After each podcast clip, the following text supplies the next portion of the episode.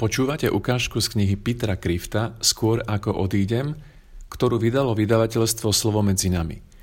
Knihu si za 7,50 môžete objednať na e-mailovej adrese slovo zavináč smn.sk Niet východiska?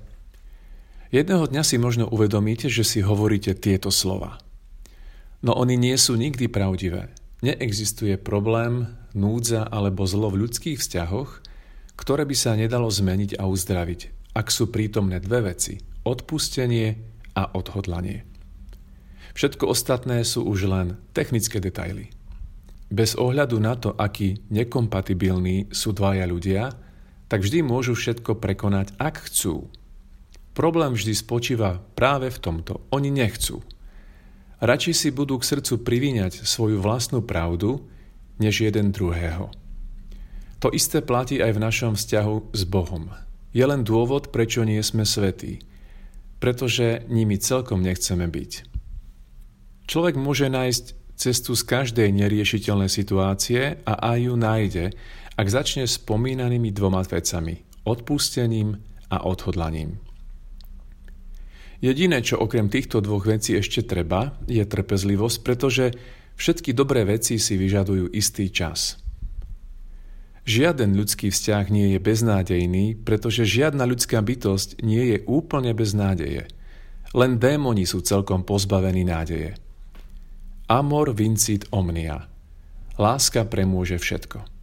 Ak toto nie je pravda, tak Boh je lúzer. Optimizmus a pesimizmus. Optimizmus sa míli. Zlo existuje a život je vojnou vedenou proti tomuto zlu.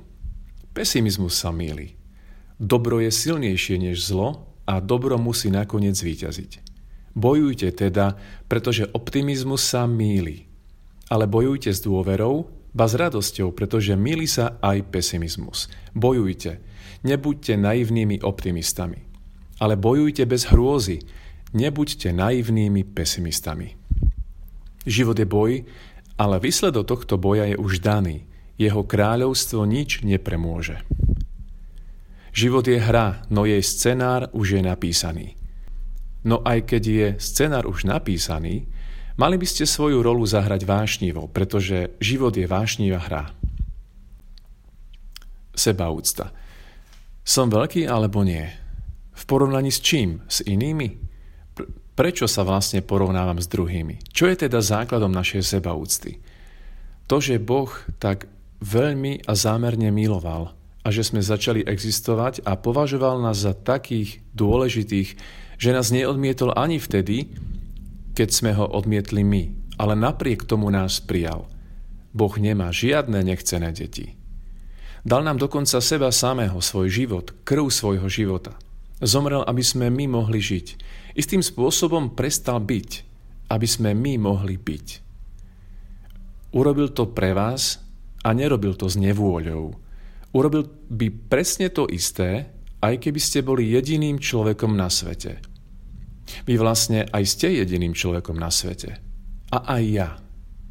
Taká je totiž láska. Keď niekoho milujete, tak ten niekto je pre vás jediným človekom na svete. Spomente si na podobenstva o Božej láske, o marnotratnom synovi, stratenej ovci.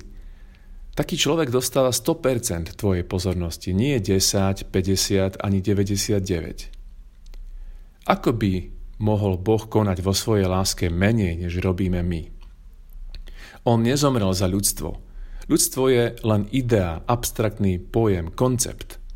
Blázni a politici hovoria o umieraní za koncepty. Skutoční vojaci umierajú za svojich kamarátov. Ľudstvo neexistuje, ty áno. Klince v jeho rukách šepkajú tvoje meno.